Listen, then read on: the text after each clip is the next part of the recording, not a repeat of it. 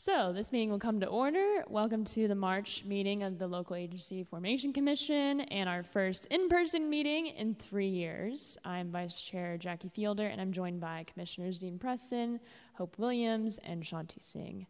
Our clerk is Stephanie Cabrera, and also I'd like to thank the staff at SFGovTV for setting us up. Madam Clerk, do you have any announcements? Yes, thank you, Vice Chair Fielder. LAFCO is convening hybrid meetings that allow in-person attendance and public comment, while still providing remote access and public comment via telephone. The Commission recognizes that equitable public access is essential and will be taking public comment as follows. Public comment will be taken on each item on this agenda. For those of you watching either Channel 26 or SFGovTV, the public comment call-in number is streaming across the screen. The phone number is 415-655-0001. Again, that is 415-655-0001. Please enter the meeting ID 248320381194, then press pound twice to be connected. When connected, you will hear the meeting discussions, but you will be muted and in listening mode only. When the item of interest comes up and public comment is called, those joining us via telephone should dial *3. Those joining us in the chamber should line up against the right wall. Thank you. It's hard to me. There's a little more time. For those joining us via telephone, please remember to turn down your TV or listening devices as you may, any that you may be using. Alternatively, you may submit public comment in writing in either of the following ways. Email them to me, the LAFCO clerk, at stephanie.cabrera@sfgov.org. If you submit public comment via email, it will be forwarded to the commissioners and also included as part of the official file. You may also send your written comments via U.S. Postal Service to our office in City Hall at 1 Dr. Carlton B. Goodlett Place, room 244, San Francisco, California, 94102. Thank you, and that concludes my announcements. Thank you, Madam Clerk. And can you please call the roll? Member Preston? Present. Preston present. Member Williams? Present. Williams present. Vice Chair Fielder? Present. Fielder present. You have a quorum. Thank you. Madam Clerk, I'd like to make a motion to excuse Chair Connie Chan from this meeting. Can I have a second? Second. Moved by myself and seconded by Commissioner Preston. Madam Clerk, can you please call the roll? And on that motion to excuse Supervisor Chan, Member Preston? Aye. Preston, aye. Williams? Aye. Williams, aye. Vice Chair Fielder? Aye. Fielder, aye. There are three ayes. Do I need to bang the gavel? Okay. Like, yeah. All right, thank you, Madam Clerk. And Madam Clerk, please call item number 2. Item number 2 is the approval of the LAFCO minutes from the February 17th, 2023 regular meeting. Members of the public who wish to provide public comment on this item should call 415-655-0001. When prompted, enter meeting ID 248320381194, then press pound twice. If you haven't already done so, please dial *3 to be added to the speaker queue. The system will prompt that you have raised your hand. Please wait until the system indicates that you have been unmuted, and you may begin your comments when we go to public comment. Do any commissioners have any changes to the minutes from the February 17th, 2023 meeting? Seeing no changes, I will open this up for public comment. Speakers will have 3 minutes. Are there any members of the public who wish to comment on item number 2? Thank you, Vice Chair Fielder. Are there any members of the public in the chamber that would like to make public comment for item number 1? Please line up along the curtain wall to your right. Remote public call-in members, please dial *3 to be added to the speaker queue. For those already on hold, please continue to wait until the system indicates that you have been unmuted. Seeing no public participants in the chamber, we'll check the online call. We currently have 0 listeners and 0 in the queue. Thank you. Seeing no public speakers, public comment is now closed. Is there a motion to approve the minutes? So moved. Moved by Commissioner Preston. Any second? Second. Seconded by Commissioner Williams. Madam Clerk, can you please call the roll? Member Preston? Aye. Preston, aye. Williams? Aye. Williams, aye. Vice Chair Fielder? Aye. Vice Chair Fielder, aye. You have 3 ayes. Thank you. Madam Clerk, can you please call item number 3? Item number 3 is the Community Choice Aggregation, CCA, Activities Report. Members of the public who wish to provide public comment on item 3 should dial 415-655-0001. When prompted, enter meeting ID 2483-203-8194. Then press pound twice. If you haven't done so already, please dial star 3 to be added to the speaker queue. The system will prompt and indicate that you have raised your hand. Please wait until the system indicates that you have been unmuted, and you may begin your comments when we go to public comment. All right, so now we'll hear from Deputy Assistant General Manager for Clean Power SF, Michael Himes. Director Himes, if you could please keep your presentation to 10 minutes, that would be much appreciated. Good morning, Vice Chair Fielder and fellow commissioners. Can you hear me okay? Yes. Okay, great. Thank you. Good morning. I'm Mike Himes. I'm the Deputy Assistant General Manager for the SFPUC's Power Enterprise, responsible for the Clean Power SF program. And I do have a few slides I'm going to bring up.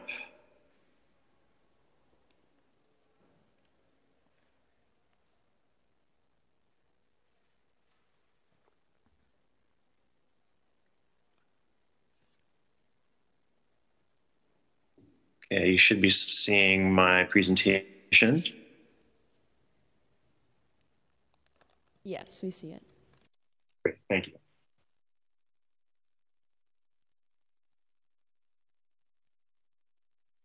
Okay. For my report today, I'm going to cover the topics that Vice Chair Fielder raised at the last meeting regarding the Clean Power SF organization and budget. So first, it's important to understand that the Clean Power SF is a part of the SFPUC's Power Enterprise, San Francisco's clean energy utility. The Power Enterprise operates 2 power services, Hetch Hetchy Power, San Francisco's publicly owned retail electric utility, and Clean Power SF, San Francisco's community choice. Together, Clean Power SF and Hetch Hetchy Power consumed in San Francisco.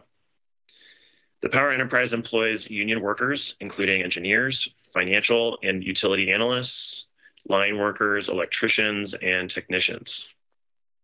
We also operate and maintain about 30,000 streetlights and fund all of the costs associated with operating and maintaining streetlights, including the 20,000 owned by PG&E here in San Francisco.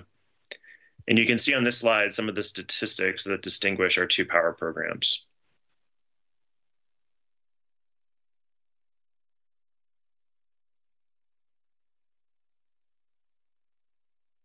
This slide summarizes the Clean Power SF organization within the Power Enterprise. The SFPUC is led by its general manager, and the Power Enterprise is led by an assistant general manager. Under the Assistant General Manager of Power, we have 3 deputies that are involved in various aspects of Clean Power SF. A Deputy Assistant General Manager of Operations, that's the yellow segment here, that is responsible for functions including electricity demand forecasting, energy scheduling within the California Independent System Operator, power purchasing and managing our power portfolio, settling invoices with the California ISO and with our power suppliers, risk management, credit services, and data systems and information technology. The operations division has 12 positions that are funded by Clean Power SF. A Deputy Assistant General Manager of Programs and Planning, the blue segment, with 13 Clean Power SF funded positions, is responsible for regulatory and legislative affairs, budget administration and management, organizational development, customer engagement, marketing and account management, customer programs development, and distributed energy resource planning. And in the middle of this slide is the Deputy Assistant General Manager for Clean Power SF, and that's where I sit, the gray segment. We have 17 positions and are responsible for our Community Choice Aggregation Service Agreement with PG&E, management of meter data information and management, billing and customer care services, rates implementation, budget development, power supply compliance, long-term power planning, like the integrated resource plan that we've discussed with LAFCO, the disadvantaged communities green tariff and community solar programs, other customer programs like net energy metering and peak day pricing, and customer care and account management support. Clean Power SF also funds positions within other SFPUC divisions that are dedicated to Clean Power SF, including 7 positions performing our call center services and accounting within the business services division led up by our Chief Financial Officer and AGM of Business Services, 2 dedicated positions in Human Resource Services that are under our Chief People Officer, and 8 positions within the SFPUC's External Affairs Division that perform power communications and marketing and policy and government affairs. In addition to these 17 positions, Clean Power SF also contributes to the SFPUC's overhead, which funds additional staffing needs in these and other SFPUC divisions that support general departmental operations. Okay, now let's shift to the budget. First, I wanted to share where you can find our budget information. On this slide, you'll find the address and a link to SFPUC's budget report covering our adopted fiscal year 2022 to 2023 and 23-24 budgets. There are also historical budgets available on that same webpage. The SFPUC provides a budget status report to its commission every quarter. These reports cover all of the SFPUC's enterprises and operations and provide specific information about Clean Power SF's budget. Our budget director presented the second quarter budget status report to our commission on February 28th. And I've provided a link here on this slide to the materials included in our commission's agenda packet under item 4C on the slide. This slide also includes a snapshot of Clean Power SF's quarterly budget status report. Just to walk you through this a little bit, there's a lot of data here. The top portion of the table covers the operating budget, which identifies Clean Power SF's operating sources. So that includes revenues from electricity sales and interest income. It also identifies our operating uses, personnel, that's our staffing costs, overhead, that's our contributions to general departmental costs, non-personnel services, that includes professional services, fees, specific third-party service agreements, also things like our lease for office space and rent, materials and supplies, that's computer equipment, desks, and the such. Power purchases, of course, this is the bulk of Clean Power SF's budget, and that's the same for virtually every CCA. The services of other departments, these are interdepartmental work orders, so that includes the services of the city attorney, reproduction and mailing, for example, debt service and general reserve.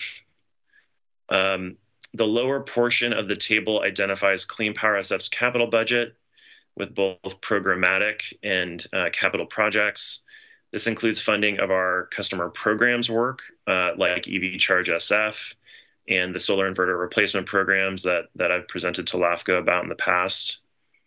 It also supports consulting for the development of RFPs for projects, in-city projects that we're working on.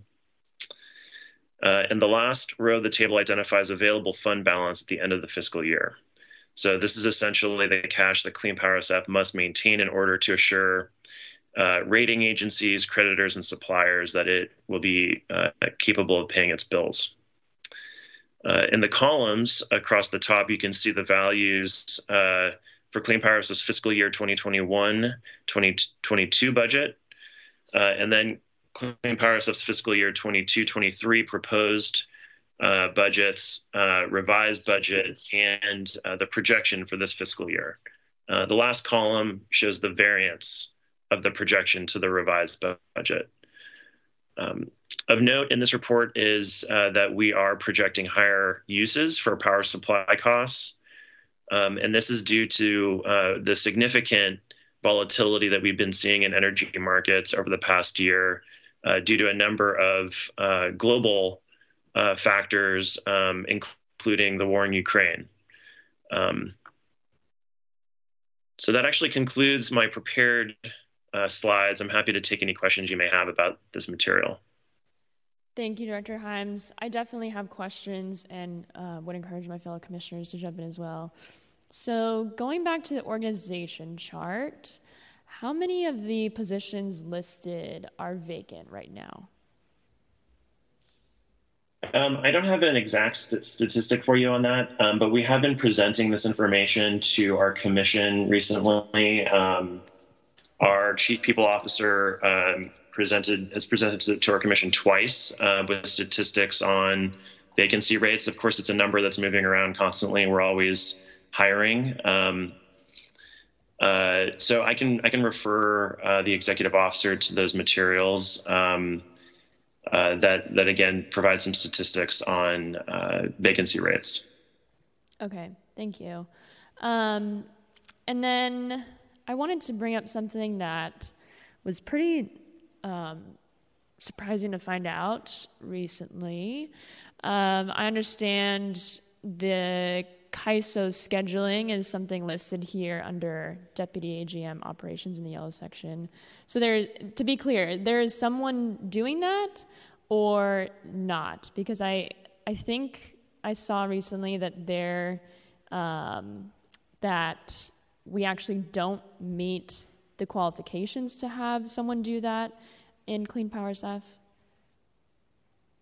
So the function of CAISO scheduling is absolutely happening, because if it wasn't, we wouldn't be able to participate in those electricity markets. We have staff that we have a third party contractor that is a certified scheduling coordinator with the California ISO. And this has been the practice for quite some time for us to utilize a third-party scheduling coordinator. And it's very common in the electricity market in California as well. We also have staff under the operations division here listed that prepare our schedules on a regular basis. We submit daily schedules to the California ISO, and we work with our scheduling coordinator, who is the one that takes the step of actually submitting that information into the ISO system on its timeframes. So we absolutely are performing this function. We do utilize a third-party to support us in this. Again, very common in the industry to do that. One of the challenges that we have had historically is that the California ISO has very short timeframes for making payments and interacting with it. So that's just an operating challenge that is not just one that we have experienced, but all participants experience. And the scheduling coordinators essentially ensure that all of the California ISO's requirements are being met. Thank you. And I also saw that third-party contractor, we just recently, at the Board of Supervisors, passed a resolution approving an amendment to increase the contract by $636 million. Over a 5-year term, which is something like 565% increase. What's the reason for that? Yeah, the first issue is that when the contract was established, we underestimated the capacity that we needed for that contract, a 5-year contract. Second major issue driving the increase is the market volatility that I mentioned earlier in the presentation. We've really seen unprecedented levels of electricity and energy market volatility over the past year or two. Most recently, as I indicated, driven by disruptions to global energy markets caused by the war in Ukraine and associated sanctions that have been placed, in particular on Russia. That's driven up the price of natural gas. Natural gas is still an important part of the electric system in California and in the Western United States. It still is one of the drivers of electricity prices.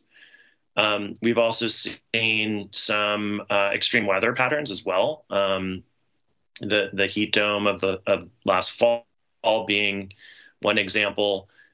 We've also seen, as I think you all know, some extreme weather here in California this winter. Those also play a role. When you have a more constrained energy market, spikes in demand like that from extreme weather really exacerbate. So we've just, and the other thing that's important to keep in mind is our forecasted costs initially were informed by what had been a very different market that we were operating in. A market that, in fact, was more defined by declining prices or flat or declining prices. And we had seen that trend for some time. We're now operating in a very different market with a lot of volatility, and costs are much higher. So this is an essential, the contract that you're alluding to is an essential operating contract for us to continue to participate in the California Independent System Operator market. So that increases to ensure that we'll continue to operate reliably in the California ISO. Thank you. Yeah, I mean, it's still alarming, 565% increase. And I understand other CCAs have their own CAISO schedulers. So I don't know, this is just, that's a huge number. That's a huge jump, even accounting for all of the energy market volatility and everything you mentioned. So I definitely want to follow up about, what's the long-term plan for Clean Power SF to do our own CAISO scheduling. I'll hand it off to any other commissioners that want any other questions.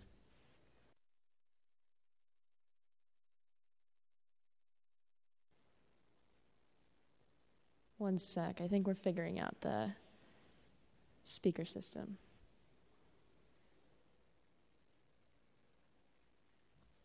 Hi. Commissioner Williams. Yes, still getting used to the system. I just want to jump back real fast. So of the 59 total positions that you have currently, and in not knowing if the 21 vacancies have been filled, could you just give me your best guess? Ballpark. Yeah, I could give you a guess. It's probably in more of the range of 10 to 15 vacancies at this point. But like I said, it's hard. We have some materials that we presented recently on this, but that would be about what I would estimate. Thank you.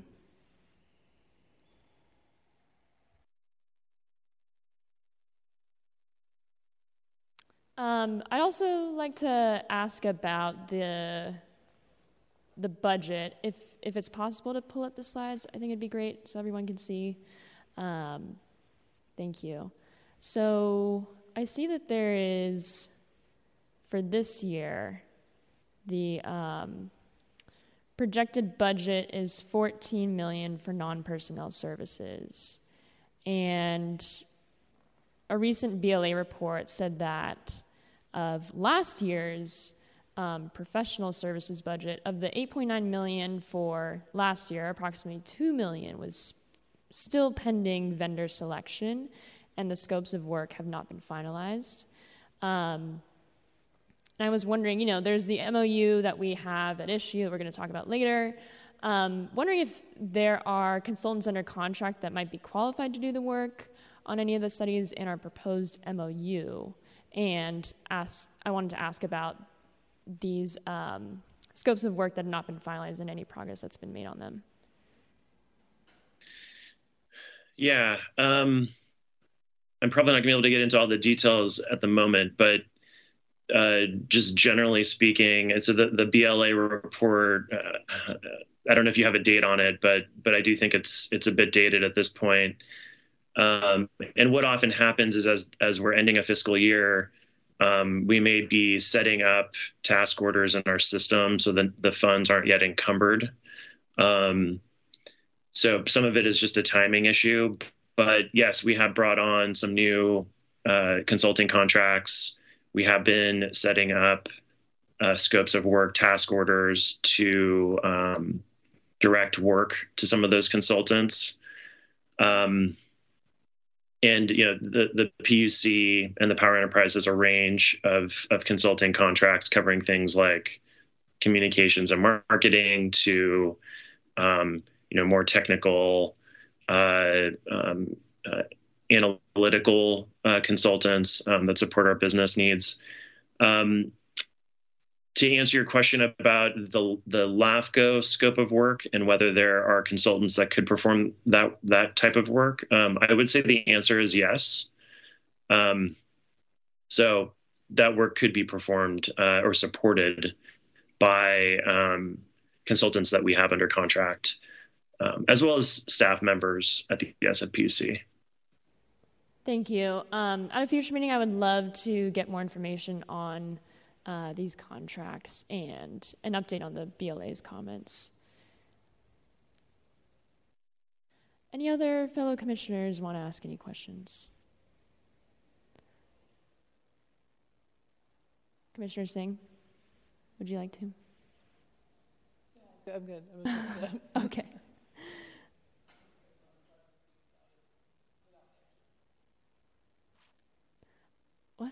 Never mind. Okay. All right. Seeing no further comments from commissioners, I'll open this up to public comment, and speakers will have 3 minutes. Are there any members of the public who wish to comment on item number 3? Thank you, Vice Chair Fielder. Are there any members of the public in the chamber that would like to make public comment for item number 3? Seeing no members of the public in the chamber, we'll go to the dial-in. We have one listener with 0 in the queue. We have no speakers to this item. All right, thank you, Madam Clerk. And thank you, Director Himes. I really appreciate you putting together this presentation. It's really helpful to see what is going on at Clean Power SF. All right, seeing no public speakers, public comment is now closed. Madam Clerk, can you please call item number 4? Item number 4 is the discussion and possible approval of the proposed Memorandum of Understanding, MOU, between LAFCO and the San Francisco Public Utilities Commission. Members of the public who wish to provide public comment on item 4 should dial 415-655-0001. When prompted, please enter meeting ID 2483-203-8194, then press pound twice. If you haven't done so already, please dial *3 to be added to the speaker queue. The system will prompt and indicate that you have raised your hand. Please wait until the system indicates that you have been unmuted, and you may begin your comments when we go to public comment. All right, so now we're going to hear from Executive Officer Pollock. Thank you. Good morning, Chair Fielder and Commissioners. Jeremy Pollock, Executive Officer for SF LAFCO. And this item was placed on the agenda at the request of the SFPUC that wanted to discuss some possible amendments to the MOU that you all authorized back in January. We're continuing to have those discussions and agreement between PUC staff and myself to ask that this be continued so we can discuss a little further and hopefully bring back a version of the MOU that both you and the SFPUC can support soon and that we can get started on this work. I'm happy to answer any questions. Commissioner Williams. Well, first of all, thank you for all of your work. Really appreciate you. I suppose this is more of a comment, but I'm incredibly pleased to see that we're still hanging on to the SFPUC shall recommend to the mayor rather than the may, and I hope that we can keep that word. Yeah, thank you. Is there a general update that you can give us about where the MOU is at? Yeah, so the MOU was considered by the SFPUC at their January 14th meeting, I believe it was. A few of their commissioners had questions, and so they asked for more information and didn't take action on it then. Since then, I've had some meetings with staff, and I believe Chair Chan has had some discussions directly with General Manager Herrera, and I think, you know, there's a few amendments that we've been considering around the scope of work, and I think whether or not LAFCO's oversight of Clean Power SF should be part of the MOU and reimbursable by the PUC, or if the MOU should be just funding the studies that are imagined in the MOU, and then some technical amendments around what Commissioner Williams was referencing around the language around carryover of unused funds from fiscal year to next fiscal year, and, you know, what trying to find a balance point between the, you know, certainty that LAFCO is looking for to know that these funds are going to be with us barring some financial crisis, so that we have some certainty for, you know, multi-year budgeting and planning for these studies, and the PUC wanting some flexibility in case of, you know, dire financial straits, that they're not locked into this money being at LAFCO in case of, you know, urgent needs elsewhere in the organization. Yeah, I believe those are sort of the major points that we're reviewing and hoping to come back with something to present to you soon, either next month, or possibly we might see if we can find a special meeting to keep this moving and get it approved so we can start the work soon. And also particularly looking to get certainty on this as we go into our budget approval, as this will have a significant impact on LAFCO's budget, as we'll cover in the executive officer's report. Thank you, Officer Pollock. I'll just share with my colleagues on the commission that I for one am concerned about any removal of LAFCO's oversight of Clean Power SF from the scope of work, and I echo Commissioner Williams on the desire to keep shall recommend to the mayor carry over of unused funds rather than may. You know, I think today it's clear that there's plenty still to look at in Clean Power SF to make sure that we're maximizing all the resources dedicated to it, meeting our climate action goals through Clean Power SF, and, you know, discussions about decarbonization and green banking. There's so much more to do, and Clean Power SF, I think, is a huge component of that. And so I would absolutely be concerned if LAFCO were no longer able to oversee Clean Power SF. Any other comments? I see Commissioner Preston. Thank you, Chair Fielder, and I really just wanted to echo the comments of Chair Fielder and Commissioner Williams, and thank all my fellow commissioners. I know Commissioner Chan's been working on it as well, but, you know, I think everyone is trying to move this forward and get it done. I appreciate Executive Officer Pollock's work on this. I do hope, and just want to sort of, I do think there's some need to move things forward quickly, and so, you know, I hope that getting that certainty can be done by the time of the next LAFCO meeting. But on the substantive matter, I agree entirely with the statements that Chair Fielder and Commissioner Williams gave, and I'm hoping we can wrap this up with PUC as soon as possible. Thank you. And if I could offer just one clarification around the LAFCO's oversight of Clean Power SF, and I think the question is whether or not that that work by LAFCO should be reimbursed by the PUC as part of this MOU. The PUC fully agrees that you know, oversight of Clean Power SF is within our powers. The Board of Supervisors resolution that was passed unanimously with 7 co-sponsors reiterated that request from the board for LAFCO to continue that role of oversight of Clean Power SF. And yeah, I think you know, the discussion you all just had with Director Himes, I think, was a great example of continuing that. And as we've talked about, trying to drill down more into details on the Clean Power SF operation, and Chair Fielder, like you referenced, all the other topics that we want to dig into, and so fully anticipate that continuing, whether or not that's part of the MOU or not. And Clean Power SF understands that and is cooperating in that as well. So. Definitely looking forward to continuing that work. Thank you for that clarification. Commissioner Singh.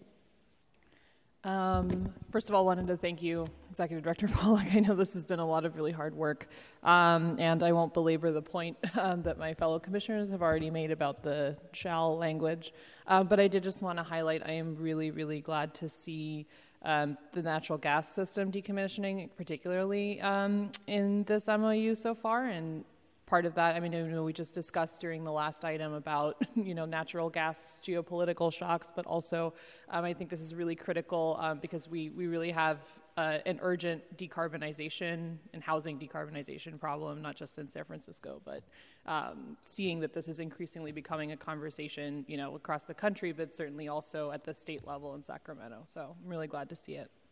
Thanks. Thank you, commissioners. Thank you to Executive Officer Pollock for moving this forward, and Chair Chan and PUC staff also. Hope we get to somewhere soon.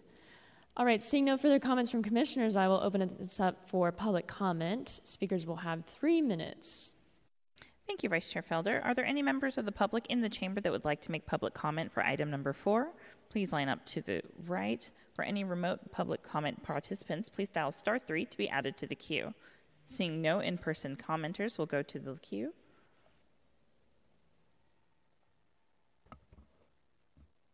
Okay, we're just checking that number.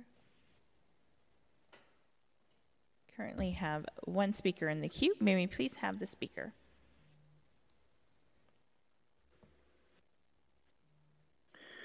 Good morning, Commissioners. Eric Brooks with Californians for Energy Choice and the local grassroots organization, Our City San Francisco. I just want to make one comment about the presentation, and that is that I heard something that was pretty troubling and has never been part of the MOU before, to my knowledge, and that's this idea that if there were economic hard times, that the SFPUC would want a clause in here that they could change the budget or cut or halt the budget. That's never been part of this MOU before, to my knowledge. And the issue, the idea that this agency that oversees billions of dollars in assets and has a huge budget in economic hard times would have to cancel an MOU or put it on hold that's only a few $100,000 is pretty far-fetched. And as I'm sure you know, that SFPUC and LAFCO do not always see eye to eye on things. And the last thing we would want to do is put ourselves in a position where if there's some kind of a disagreement about the policy that LAFCO is putting forward, that the SFPUC would just be able to halt the use of the money. That would not be a good situation. And then I would agree with all the other comments made so far. And that's it. Thanks. Thank you for your comments. There are no other speakers in the queue. Thank you, Madam Clerk. Public comment is now closed. And Madam Clerk, can you please call item number 5? Item number 5 is a resolution urging the San Francisco Public Utilities Commission to adopt a workforce and environmental justice policy for engineering procurement. Members of the public who wish to provide public comment on this item should call 415-655-0001. When prompted, enter meeting ID 2483-203-8194, then dial pound twice. If you haven't done so already, please dial *3 to be added to the speaker queue. The system will prompt that you have raised your hand. Please wait until the system indicates that you have been unmuted, and you may begin your comments when we get to public comment. Thank you, Madam Clerk.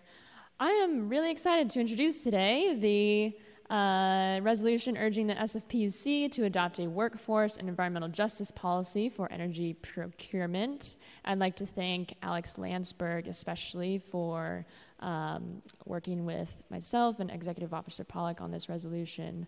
So this is regarding the CCA kind of conglomerate of all the different CCAs in California, and SFPUC has a representative to this statewide organization. And this is simply a resolution urging the SFPUC to direct our representatives to this board to advocate to form a public advisory committee, including labor, environmental, and equity representatives, to ensure transparency and public engagement in CC Power's operations and procurement practices. So I would like to thank Executive Officer Pollock again for making sure that this is all put together, and I would invite my fellow commissioners for any comments or questions.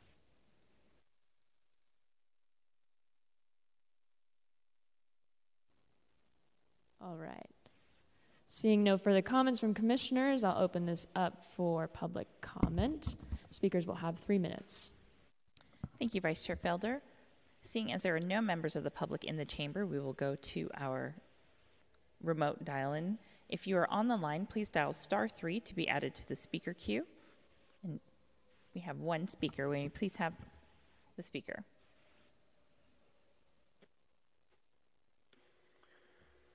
This is Eric Brooks with Our City SF and Californians for Energy Choice again. I hadn't intended to stay in the queue, but that's all right. I can make a comment on this, and that's just simply that as we do start building out renewable energy and efficiency and battery storage in San Francisco, which should happen, to the extent that that's done by private entities on private property, we do need to make sure also that even though it's on private property, this SFPUC is helping us to make sure that we start unionizing jobs like energy efficiency installation and solar panel installation on homes and businesses. Right now, that's not the situation. It's not guaranteed that those jobs will be union, and we need to figure out a way to get them to be union, and it would help us if the SFPUC was helping to push that point because it unionizes its employees. We need to make sure that we're making that happen with private installations. Thanks. Thank you for your comments today, Eric Brooks. There are no other speakers in the queue.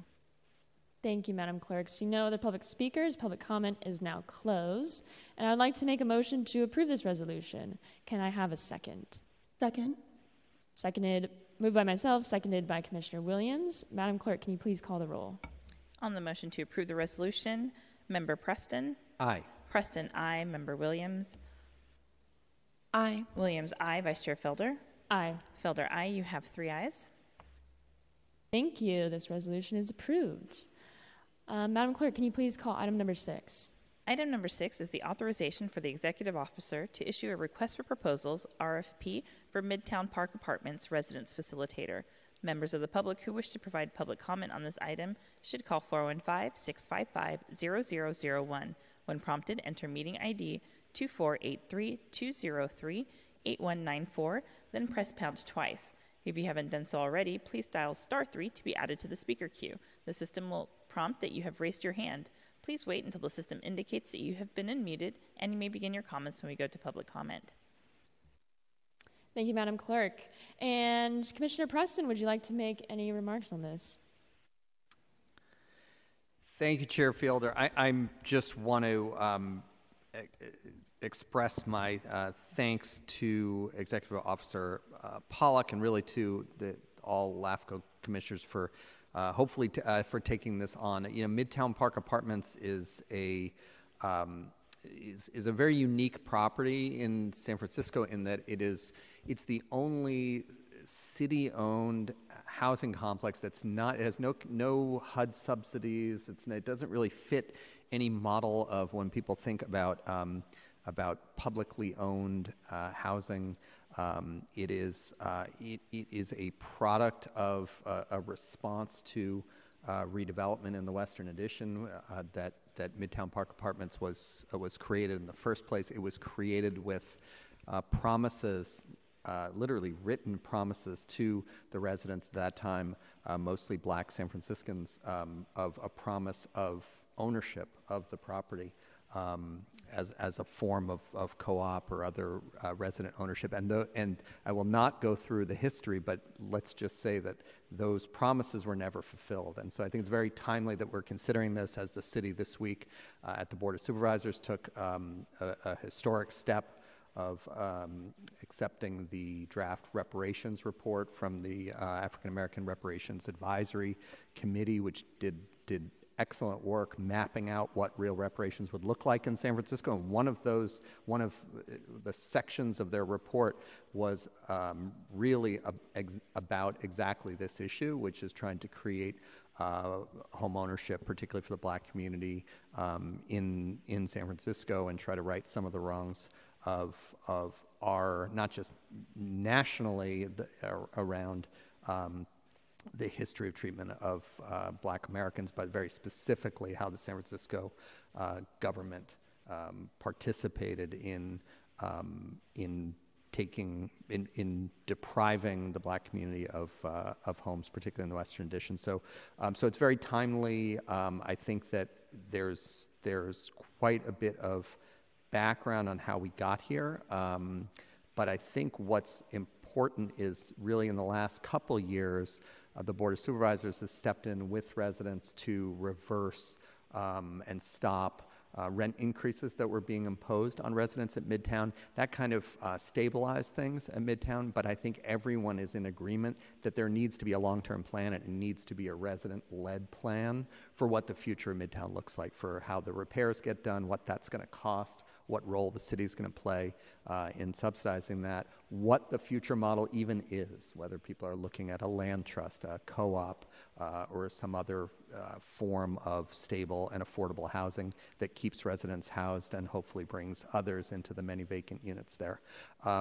So Executive Officer Pollock can, I'm sure, speak more to any questions around the RFP and the proposal here, but really fundamentally the idea is to have someone facilitate a discussion with Midtown residents to really map out both the actual needs in terms of repair at the property and make recommendations around potential future ownership and control and governance of Midtown. So I'm very excited that this is moving forward, and I want to say that I also think it really connects very well with some of the work that LAFCO's doing around increasingly looking at this space that kind of doesn't fit anywhere else in city government around like what is feasible, what is doable around municipally owned housing, having that conversation in a more serious way. I think it's essential, and as I always remind people who are engaged in the broad conversation around social housing and municipally owned housing, who talk about it as if it's just an idea and a thing years off in the future, I will just say that in those discussions, the first thing I always point to is we literally have municipally owned housing with overwhelmingly Black residents and other folks of color, working class folks, at risk, but also with incredible potential to be a model for what municipal housing looks like, sitting right in the heart of our city at Midtown Park Apartments. So I hope everyone will support that resolution, and do want to thank Executive Officer Pollock for doing the work to move this forward. Thank you. Thank you, Commissioner Preston. Commissioner Singh. Yeah, I just want to echo the enthusiasm. I'm really, really excited to see this, particularly because, in my experience, these tenants, again, we'll get into the history, but they have been waiting for half a century now for the cooperative ownership or some model that's similar to that they were promised, including, other successful cooperatives that were founded around the same time, not too far away. And what has been a challenge that I've seen is that there hasn't really been coordination from city agencies to really dig into this very unique case and help these folks out before. And so I'm really, really optimistic that this RFP is going to be able to, you know, accomplish that and actually address their very unique situation. So. Thank you, Commissioner Singh. Commissioner Williams. Commissioner Singh certainly took a part of what I would have, what I'd like to echo. First, thank you so much, Commissioner Preston, for being such a strong ally for the Black community in the Western Edition. I know what work you've done, and I can't express how appreciative I am. So I suppose what kind of walls have you run up against in terms of city support and trying to help the residents of Midtown? Well, I'm not sure there's enough time on our agenda today to go into the history of all that. I will say, though, that I think what everyone could probably agree to, and possibly one of the biggest walls, is it just Midtown doesn't fit into any of the boxes that, like, our city is better at saying, you know, we are going to create housing over here that fits within and is competitive for tax credits, and so we're going to model it based on the income levels, and we're going to leverage different sources of funds for that, right? There's a formula sort of for how we do that. There may not be enough money. It may not always happen the way we want it to, but there's a way to do it, right? And as you know, I mean, through your leadership around community land trusts and other models that don't have that support, Midtown doesn't fit in any of those boxes. And there's been a series of what have been viewed as by Midtown residents as broken promises from the start, right?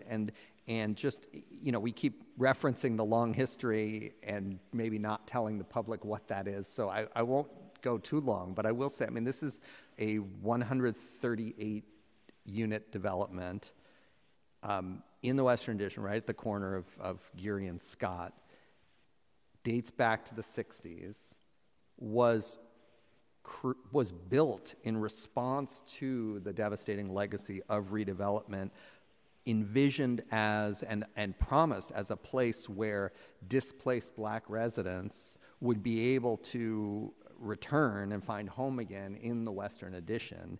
And then from the start, it was marketed as a place, and I don't have the materials, you know, with me. I wish I'd brought them, but I mean, the flyers say, own your own.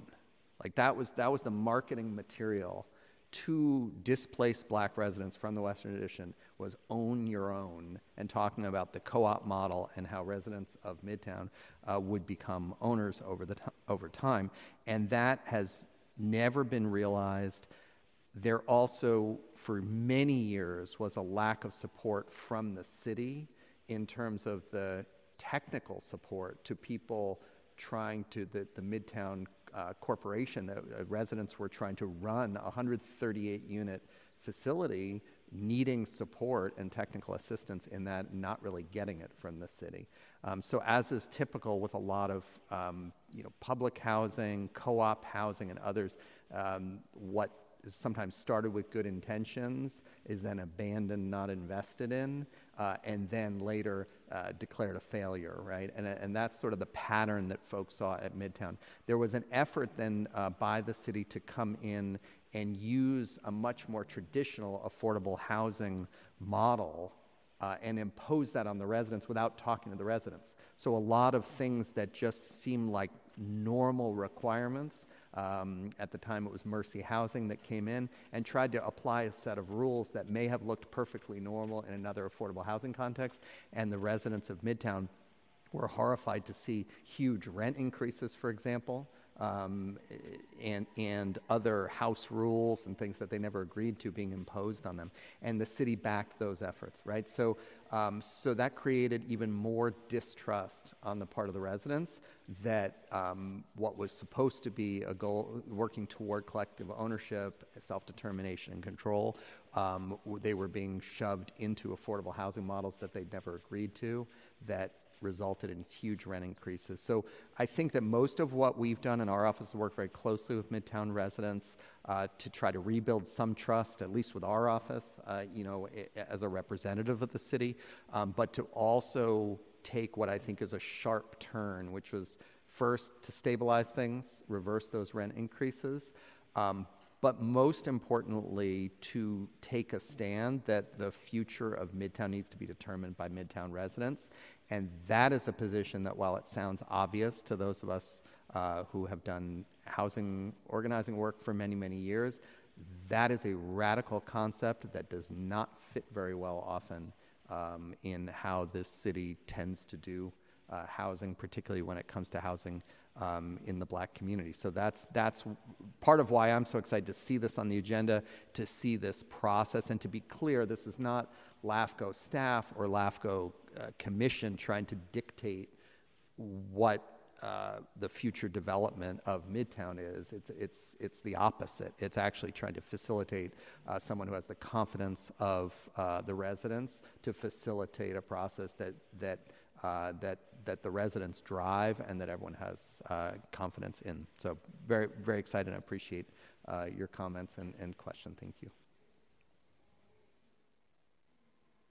Of course. No, thank you. I think that brief overview of history is really important to just hear constantly and really drum that in. I always wonder about the mayor's office of housing and community development. I wonder if you have heard a shift in their expressed interest of doing more outreach to cooperatives and helping in self-governance within that, or did I imagine it?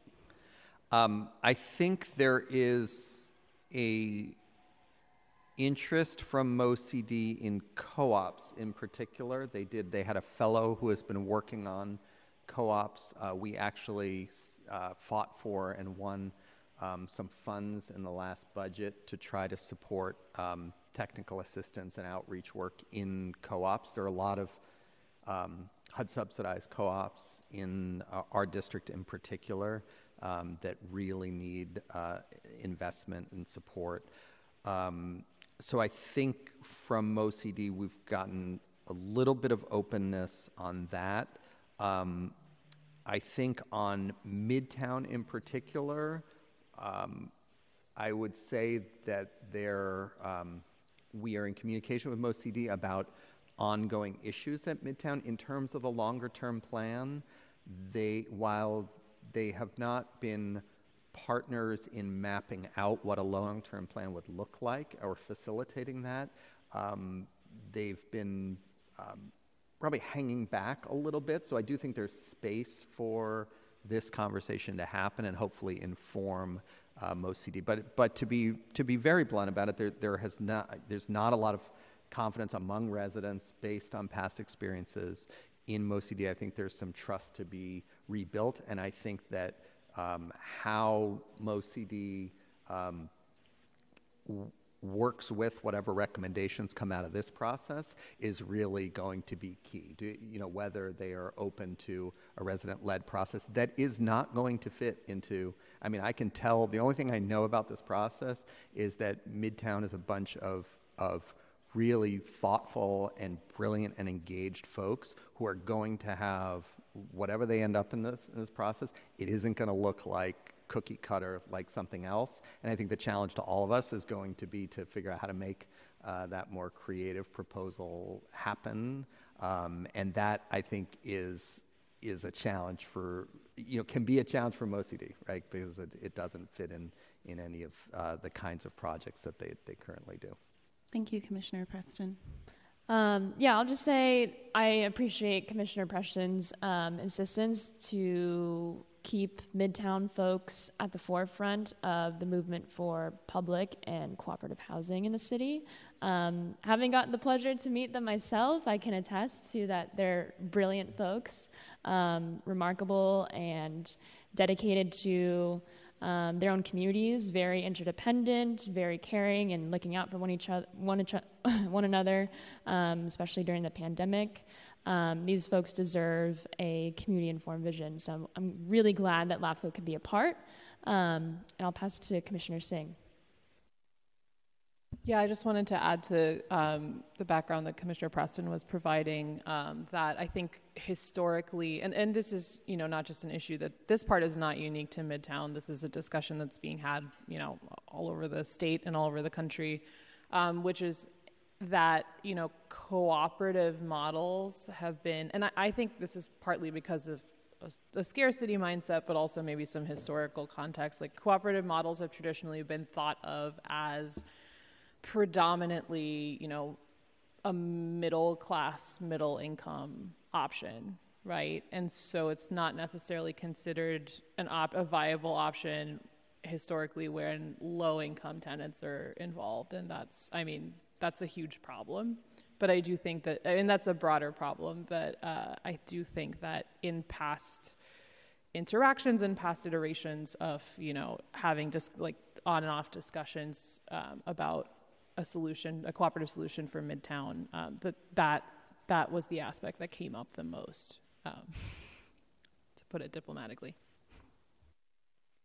I'm very lucky to be a part of such a robust discussion with all the different affordable housing and tenants' rights and cooperative housing folks here in commission. We're very lucky to have everyone. So I'd like to invite Executive Officer Pollock to briefly walk us through the RFP, if he could. Hello again, Executive Officer Jeremy Pollock, and just have a couple quick slides to go over a few details on the RFP. Let's see, here we go. As Commissioner Preston described, it's essentially a two-part scope of work to this. One part is the facilitation process to work with the Midtown residents on developing ideas for resident ownership or control. And the second part would be to conduct a property conditions assessment of the property and get a sense of the physical needs. And so I think we're imagining around a 6-month timeline of the community process. And the RFP also includes some minimum qualifications around the property conditions assessment of having experience doing that and or you know, engineering or architectural licenses as appropriate. And that assessment's to be done in conforming with the Fannie Mae multifamily has guidelines for these PCAs, property conditions assessments. And then the final report will be a report to LAFCO on these recommendations from the residents for the Board of Supervisors and Mayor and City to consider for future policy action. And then here's briefly the timeline for the RFP. We're hoping to issue it next week. Want to give thanks to our General Counsel, Inder Khalsa, for helping with going through the LAFCO RFP template. We've been trying to streamline that and make it a little more accessible to folks that maybe aren't familiar with the city's complex bidding process. And also thanks to the Clerk of the Board of Supervisors office, in particular, Dr. Edward Diazis, who's gonna be supporting us with conducting this. And we have a pretty aggressive timeline on this RFP. We'll have to see, you know, based on the quality of responses and, you know, our ability to keep to this timeline. But we're hoping to get this moving quickly, and would also be looking for help from you all in publicizing this RFP to try to get a quality pool of bidders. And want to give my thanks to Commissioner Williams, who's already provided a few recommendations on facilitators to reach out to. We've got a list from the Local Business Enterprise LBE list of, I think it's about 30 or 40 facilitator potential contractors that are in the sort of the city database. We'll be putting this out to, and it'll be available on the city supplier portal, and I'll follow up with you all with the details on that to help publicize. And that's the extent of my presentation here. Happy to answer any questions. Thank you. Colleagues, any comments or questions? Seeing no further comments, I will open this up for public comment, and speakers will have 3 minutes. Thank you, Vice Chair Fielder. Are there any members of the public who would like to make public comment for item number 6 in the chamber?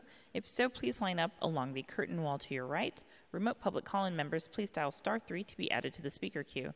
For those already on hold, please continue to wait until the system indicates that you have been unmuted. Seeing no in-chamber public comment, we'll go to the call-in line. We have one caller with one speaker in the queue. May we please have the speaker?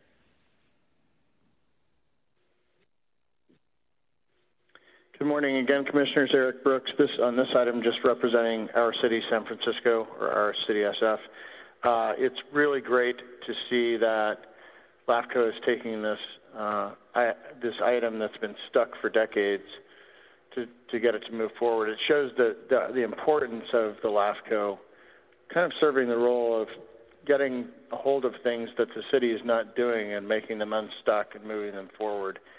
And this also is, shows that it's not just about clean energy that this LAFCO exists, but these issues are intersectional, because when redevelopment over the last several decades devastated the Fillmore and other Western Black communities in San Francisco, a lot of the residents got shoved out and ended up having to go to the Bayview, Hunters Point, and Treasure Island, where then they run in, they go out of the frying pan and into the fire of these sites that are managed by corporations like Lennar, which are toxic and radioactive waste infused. And now global warming is bringing in sea level rise that's going to interact with groundwater and the toxic chemicals. And so we've got this, people being shoved from one part of the city to another, where those problems are happening. So what that shows is that these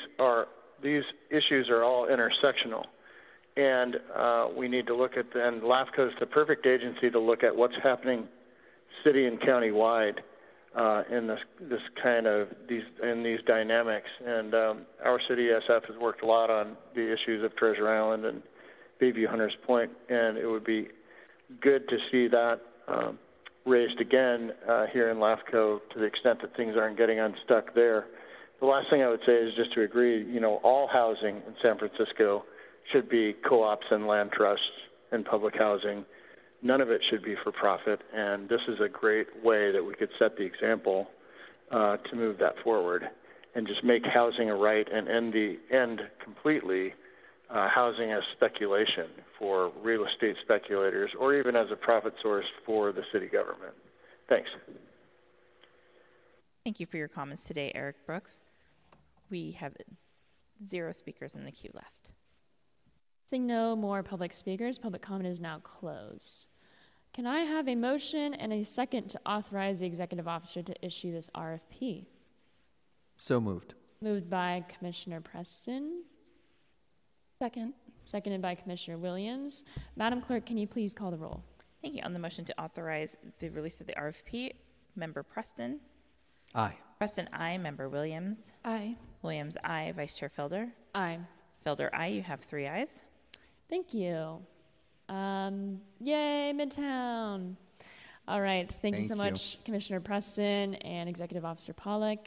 Madam Chair, can you please call item number 7?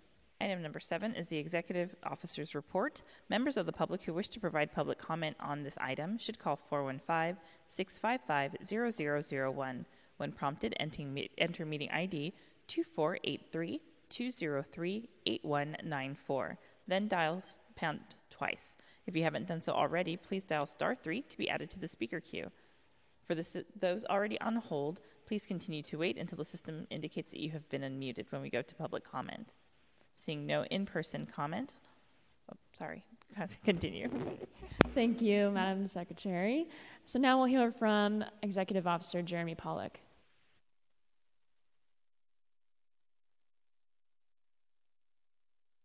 There we go. Hello again, Jeremy Pollock, Executive Officer, and have 4 brief items for you here. I'm going to go over a preview of our budget and work plan for the upcoming fiscal year, a quick update on the launch of the e-bike for delivery workers pilot program, Our policy analyst, Khalid Samurai, will give you a quick update from the reinvestment working group and a look at our forward calendar for the next few meetings. LAFCO is required by state law to adopt our budget by May 1st, a proposed budget and final budget by June 15th. So it's slightly off from the city and county's budget timeline. We're aiming to have those votes at our April and May meetings. And what I've included in this report is basically two versions of our budget, imagining what our budget looks like with the LAFCO SFPUC MOU and without.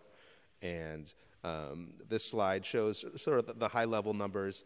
And, yeah, you will see, I call your attention to the general fund line, shows a significant difference in the amount of general fund support that LAFCO will need with and without the MOU. The other thing I'll note here is the significant increase in the overall budget is mainly almost entirely the result of shifting the policy analyst position, which had been in the clerk of the board's office, to being officially under LAFCO. And the proposed budget also reclassifies that position from temporary to permanent civil service. And then here is sort of the eye charts of the actual line items of the budget that I'm afraid I wasn't sure how to present in a way that is copacetic to a small screen, so happy to answer any questions, and would love the opportunity to discuss with you in detail as you're interested as we adjust some of the smaller items of our humble little budget for approval next month. And so then I'll just move on to a brief discussion of our proposed work plan. Before you, basically the major change from last year's work plan is the proposal to add municipal housing services as a sort of third bucket of our priority areas, anticipating the Midtown project as well as the municipal housing feasibility study that Commissioner Preston has secured funding for. Along with that, we have the continued work on Clean Power SF, which very much is to be determined the scope and details on that based on the MOU resolution or not. And then the third bucket here is around public banking and municipal finance services, and with the reinvestment working group speeding towards completion of its duties, we'll be looking to you all for input on how and if that work should continue into the upcoming fiscal year. And then lastly, we have a few miscellaneous studies that have come onto our plate, and I've moved the gig economy work over to this category as it's become more of a minor part of our work plan, planning to continue to advise with the Department of the Environment on their pilot program. That was part of their grant funding for that was a commitment of LAFCO in-kind services of staff time on that, and continue to look at other opportunities for that. We also have the Golden State Energy Act, which was a study, which was basically a request from the commission at our January meeting to do sort of an outline of what a larger study would look at. Of Golden State Energy is the state nonprofit entity that would take over PG&E in the case of PG&E's bankruptcy or decertification. And so working with community stakeholders to develop the scope of that, of sort of a minor study of looking at what are the impacts of that for San Francisco, and what would a larger study look like to prepare San Francisco for that eventuality of PG&E going away. And then lastly, we have a request from Board of Supervisors President Aaron Peskin for LAFCO to conduct a study on municipal community laundromat services and looking at particularly the needs of SRO residents and residents in congregate living situations and in sort of dense housing where without laundry services, where it's difficult to get permitting for laundry services, and also looking at the landscape of the shrinking amount of laundromats in the city and what is, if any, should be the role for the city to play in supporting those types of sanitation services. And I believe that, yeah, that is the extent of the work plan and budget discussion. Maybe I'll pause there to see if you all have any comments on that portion of the report. Thank you, Executive Officer Pollock. Actually, yes, could you go back to the budget slide?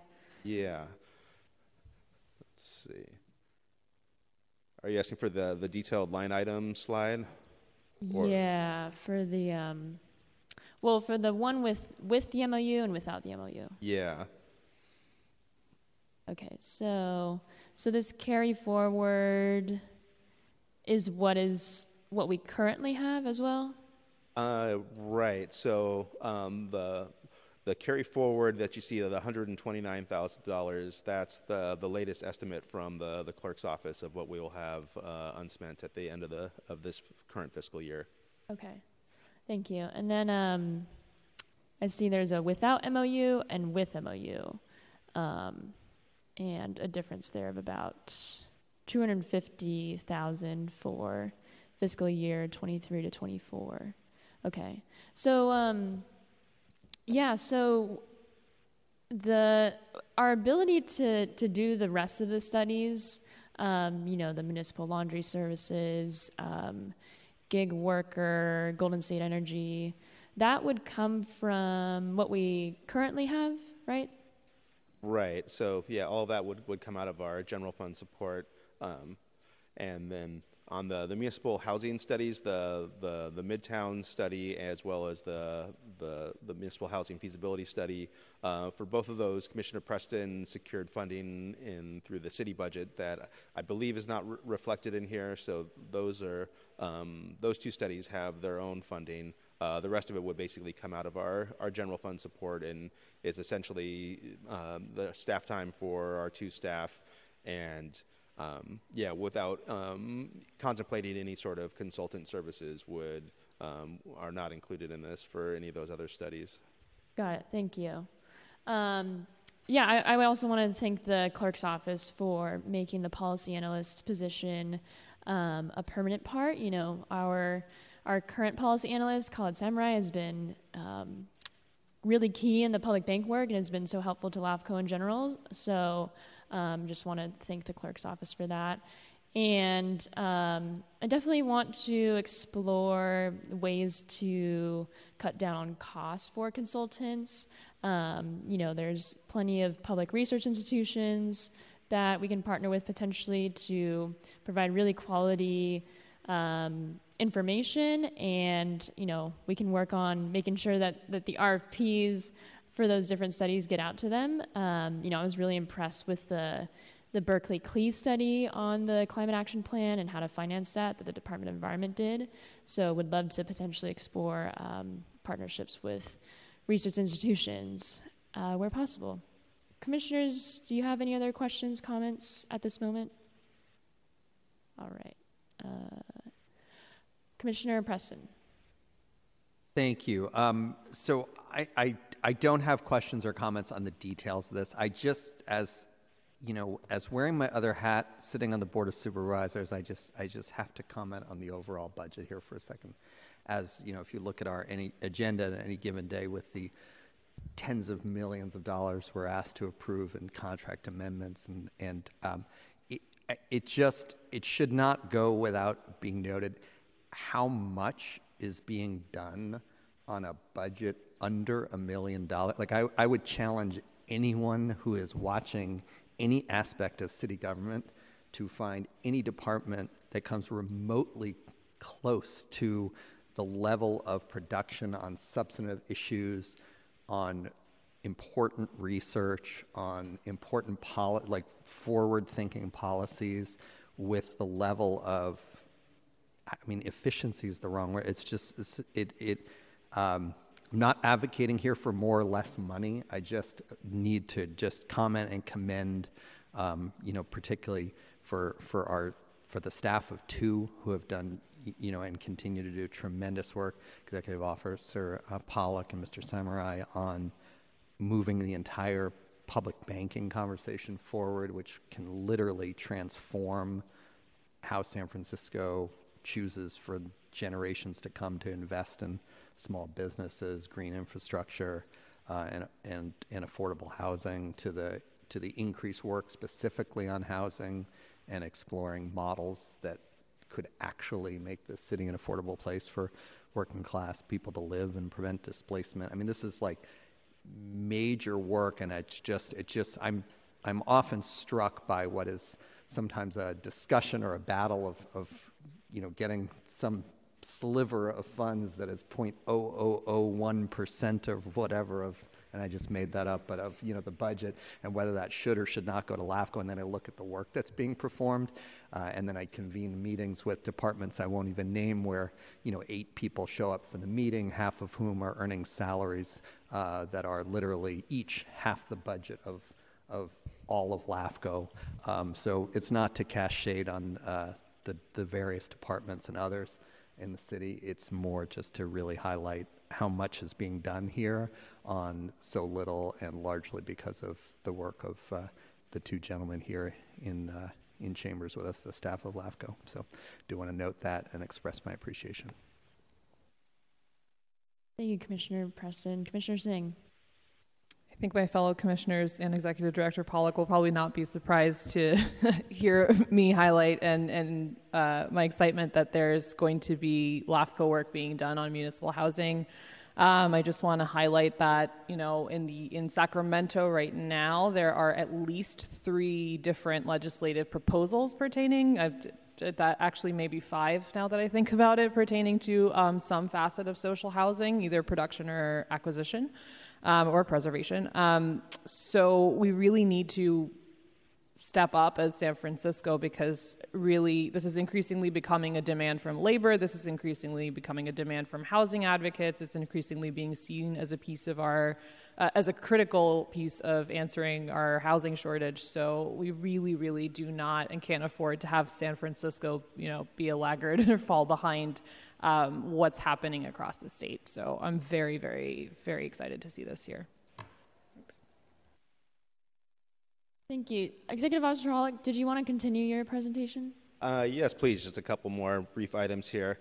Other item I'm excited to report on is the Department of the Environment's pilot program to provide electric bikes to app-based delivery workers is now staffed up and launching basically as we speak. They've added 2 staff now to their clean transportation program, and they are in the process. They finalized the contracts with their subcontractors, and they're in the process of recruiting delivery workers to participate in this program.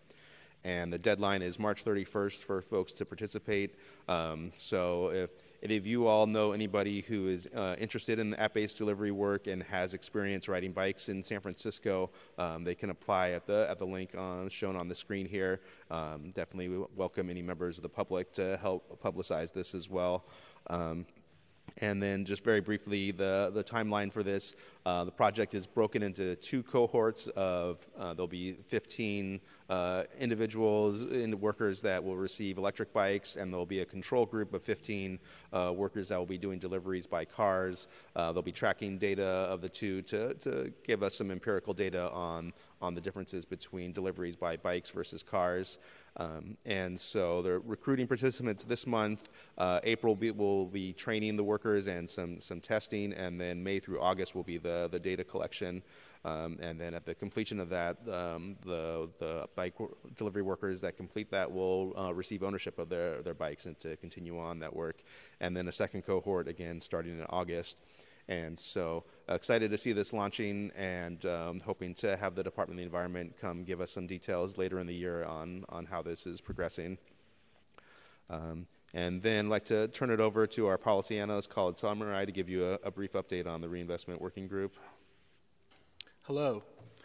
Thank you, Executive Officer. So, Commissioners, as you probably heard me say a few times before, we renegotiated the contract with our consultants, HRNA, to extend the deadline for their deliverables because of some contract delays and seating delays last year. So the updated timeline is in front of you. On March 20th, this Monday, we will receive the second MFC draft that a lot of you commented on. Thank you so much.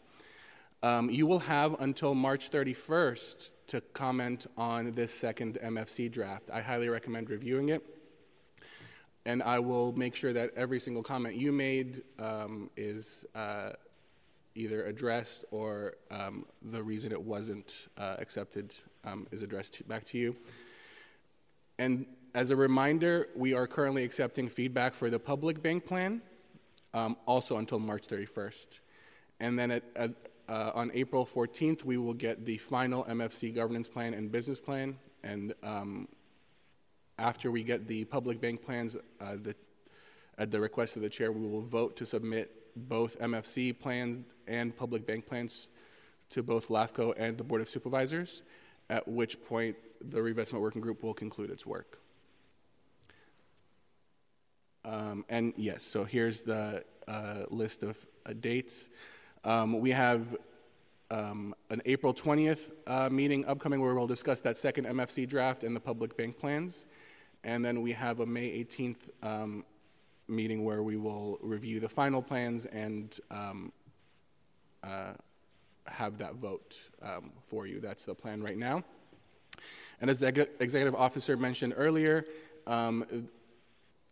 it is important right now for the commissioners to consider where public banking will live after their investment working group completes its work and submits those plans to the board. And I'm happy to take any questions. Thank you, Mr. Samurai. Once again, I want to thank Executive Officer Pollock and Mr. Samurai and the Office of Commissioner Preston for making this a priority.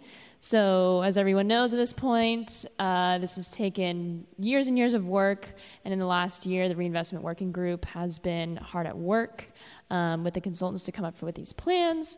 And last month, we had a lot of great coverage about those plans. $20 million is what it will take to start the baby bank, the MFC. And at the moment, there's discussion about what are the demonstration projects? How do we show that this can work?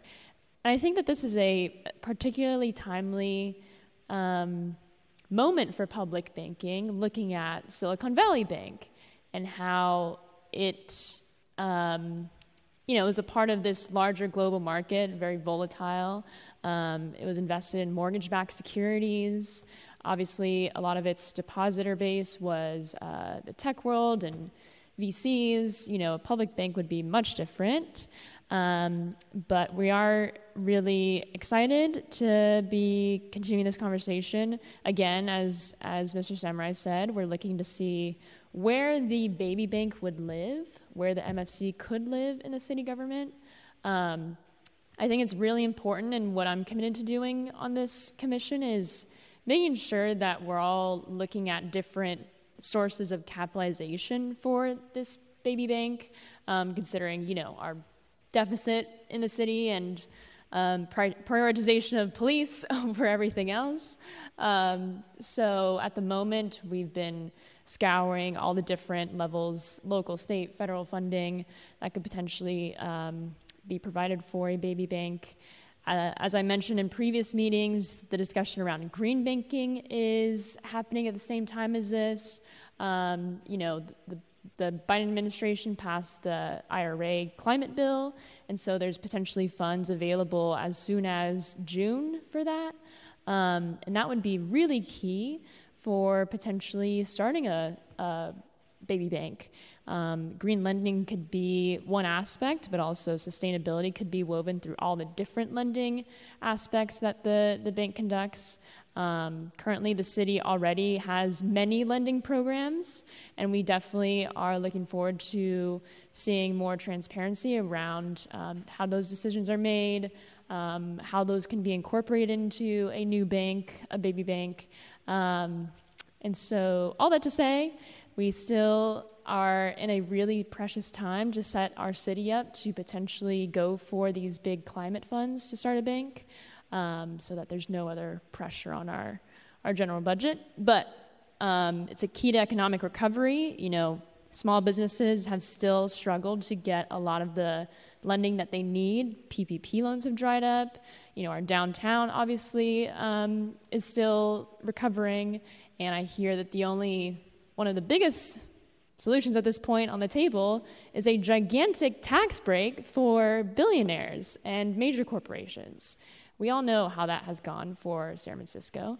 So I encourage everyone to review the draft plans, get your feedback in before March 29th, and thank you all for your continued interest. Commissioner Preston.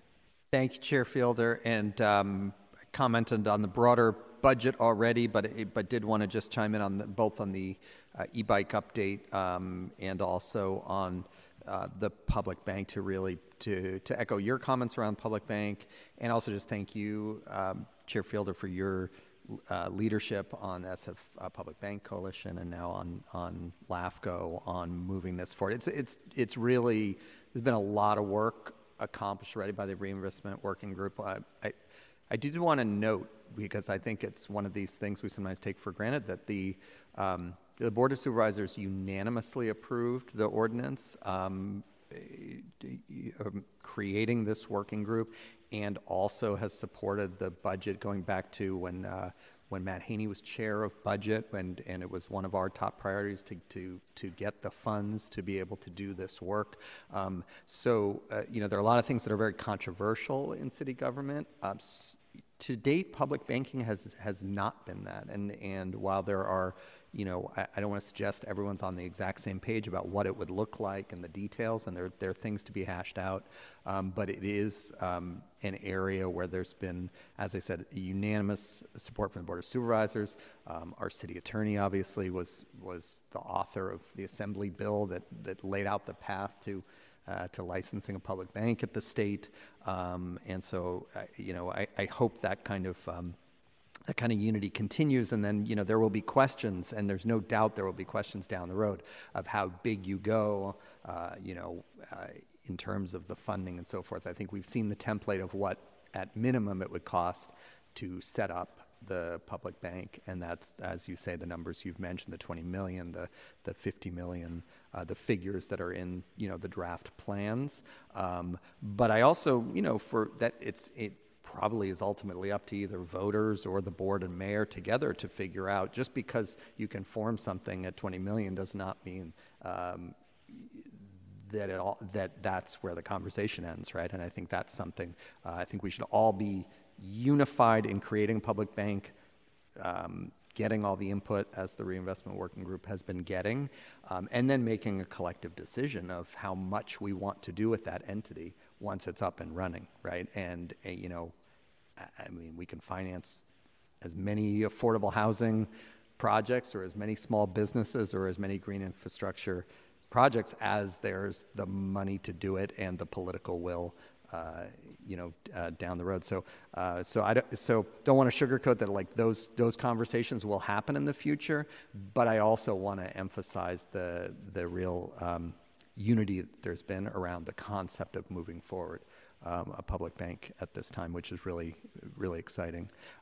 And just quick note on the e-bikes program, which is for app-based deliveries, which is something that I'm very supportive of and excited by, and want to recognize our former colleague, Commissioner and Supervisor Gordon Marr, who we worked with and who led on that initial pilot. But just to remind everyone that, you know, the survey showed that 70% of folks who are driving vehicles in the city, mostly double parking, and we get complaints every day, you know, in our office on this issue. Like, 70% of those folks who are driving their car, polluting the environment to try to make a living, causing traffic congestion in our neighborhoods, 70% of them, when surveyed, said they would switch over to an e-bike if it was made available to them.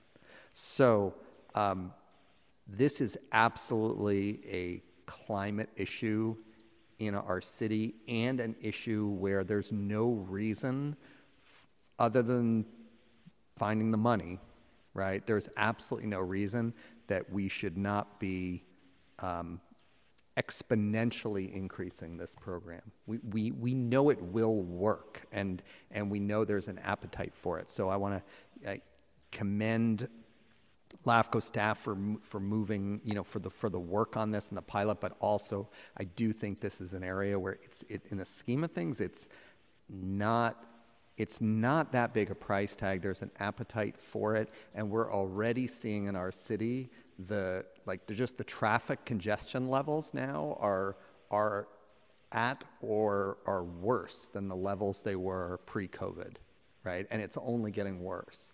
And so this is one huge thing that we can do to alleviate that. And I'm excited that LAFCO is continuing and the Department of Environment to lead on that, but really looking forward, as I've communicated to our executive officer, there are ways that we can kind of accelerate and grow that program in the near term. This one commissioner would be excited for those efforts. Thank you, Commissioner Preston. Commissioner Singh. Yeah, I just wanted to make a quick note because I believe AB 857 requires FDIC approval in some fashion for public banks. So, I mean, this is more of a general comment, but I'll be interested to see how shifts in FDIC policy in response to recent crises is going to affect us downstream in getting this public bank off the ground. Thank you for that. And actually, I'm going to throw it to Mr. Samurai because maybe there was a discussion yesterday about this. Yes, our consultant let us know that it's likely the FDIC will be more cautious of approving bank plans in the future. But just to clarify, San Francisco's current plan is to start an MFC, which is a non-depository institution that doesn't have to get FDIC approval. Then we will run that institution for 3 to 5 years.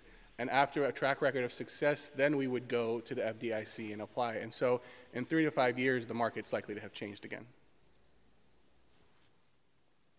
Thank you, Mr. Samurai. I hope that helped. All right. Seeing no other questions, comments. Are there any members of the public who wish to speak for 3 minutes? Thank you, Madam Vice Chair. Are there any members of the public in the chamber that would like to make public comment for item number 7? Seeing no members of the public in the chamber, we'll go to the dial-in line. If you're on the line, please dial *3 to be added to the speaker queue. We currently have one caller in the queue. May we please have the first speaker?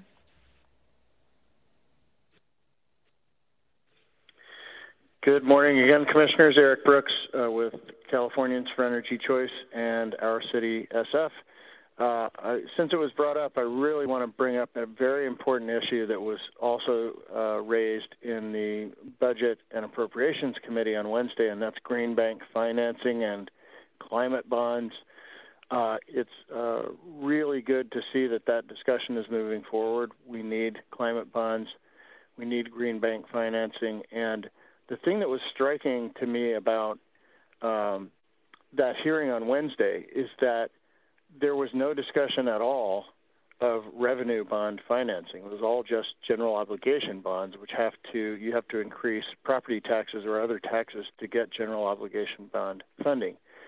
And it's understandable that folks don't realize this because it's kind of buried in the city charter. But if you look in the San Francisco charter under revenue bonds, you will see that there are 8 different categories of revenue bonds. And by revenue bonds, just for the public, that means bonds that are used to build things that make their own revenue, like a toll bridge or renewable energy from the customers. And so that since they don't have to raise taxes, it doesn't going to the voters can be waived, and that has been done.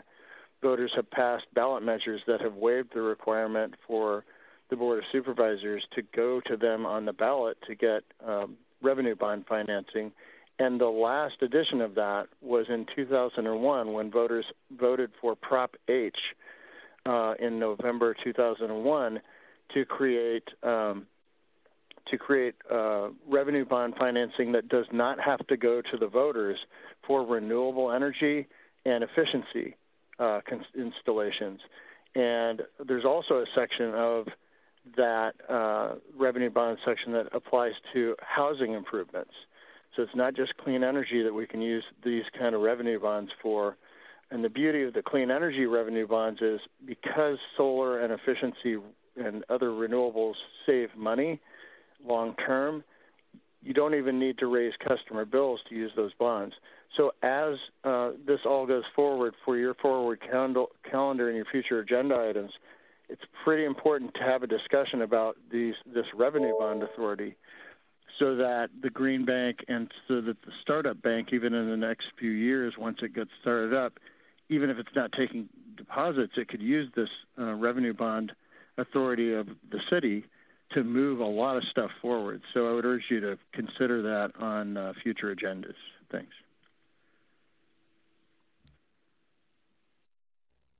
Thank you for your comments today, Eric Brooks. We have no other speakers in the queue. Thank you, Madam Clerk.